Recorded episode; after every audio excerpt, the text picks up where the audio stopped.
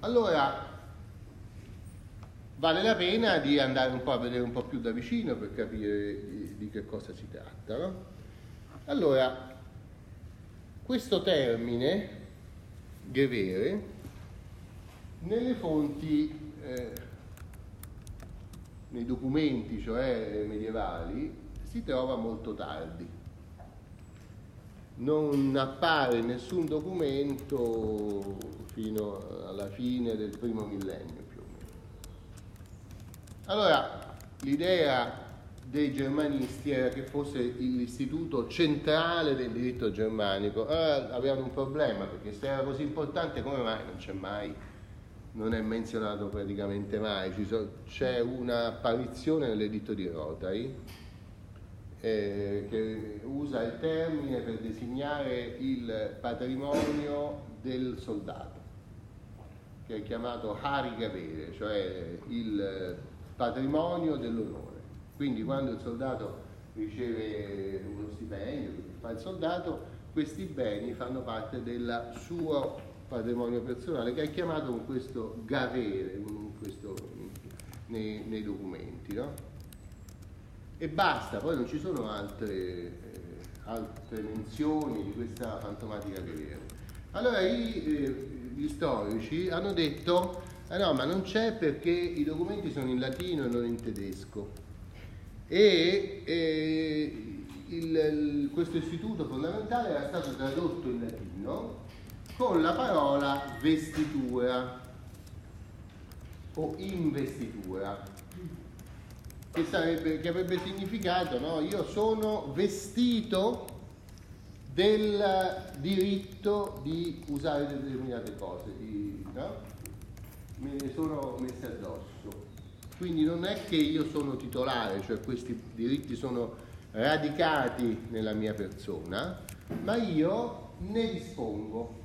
Molto spesso, ecco la parola vestitura, perché qualcuno importante al di sopra di me, ricordate il discorso di ieri sulla gerarchia, che può essere un nobile, un conte, un duca, può essere il re, può essere il vescovo, può essere il papa, mi ha conferito eh, dei beni oppure mi ha conferito dei diritti, mi ha vestito con questi beni e quindi io ne posso usare. Dunque, dicevano gli storici, vestitura era il modo in cui eh, i notai che scrivevano in latino avevano tradotto la parola fondamentale che era revere.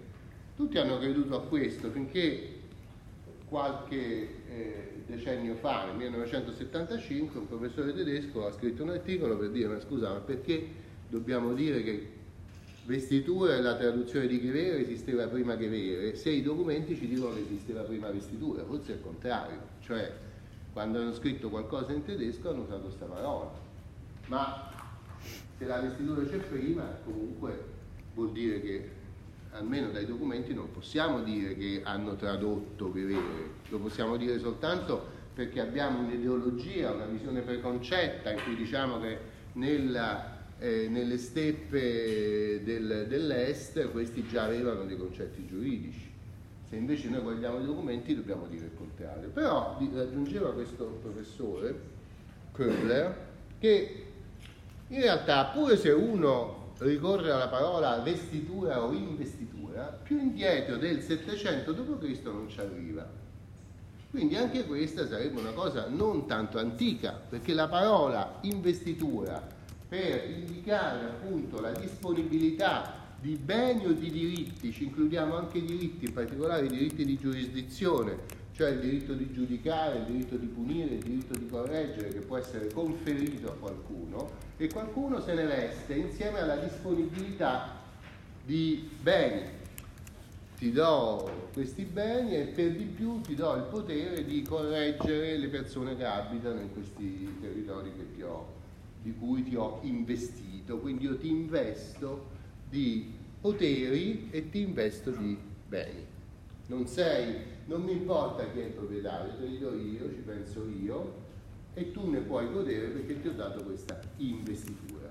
Tra parentesi la parola investitura in italiano viene usata dai professori di diritto commerciale per spiegare che tipo di diritto uno ha su un titolo di credito. Perché dice che cos'è possesso, proprietà, diciamo usiamo la parola investitura. Curioso perché si usa una parola feudale per indicare un potere completamente capitalistico, che sia opposta alla società feudale alla società capitalistica, però poi i, alcune strutture della società capitalistica funzionano, si spiegano usando dei criteri che sono stati inventati nella società feudale.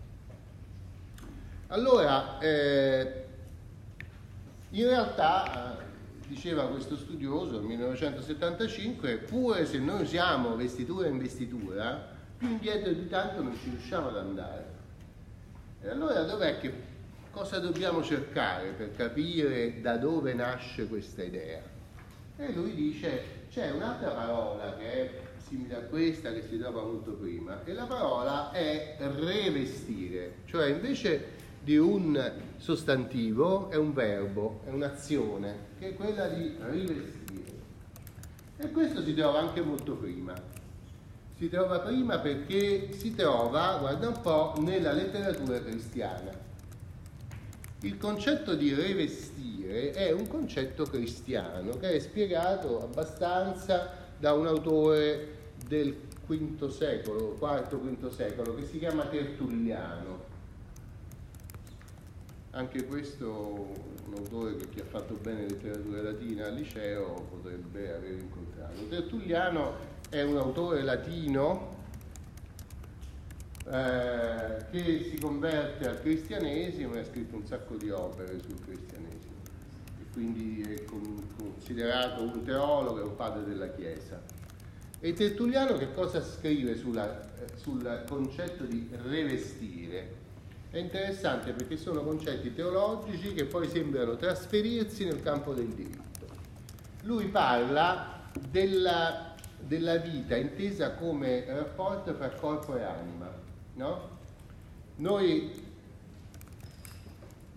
gli uomini, sono stati creati prima del peccato originale eh, come immortali e come dotati di un'anima e di un corpo. No? Quindi l'anima può disporre del corpo, però il corpo è dono di Dio.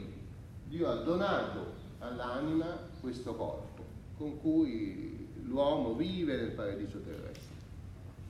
Poi il peccato originale e la temporanea vittoria del male, del, del demonio, ha strappato all'anima il suo corpo, cioè con la morte che è opera del demonio, l'anima viene spogliata del suo corpo.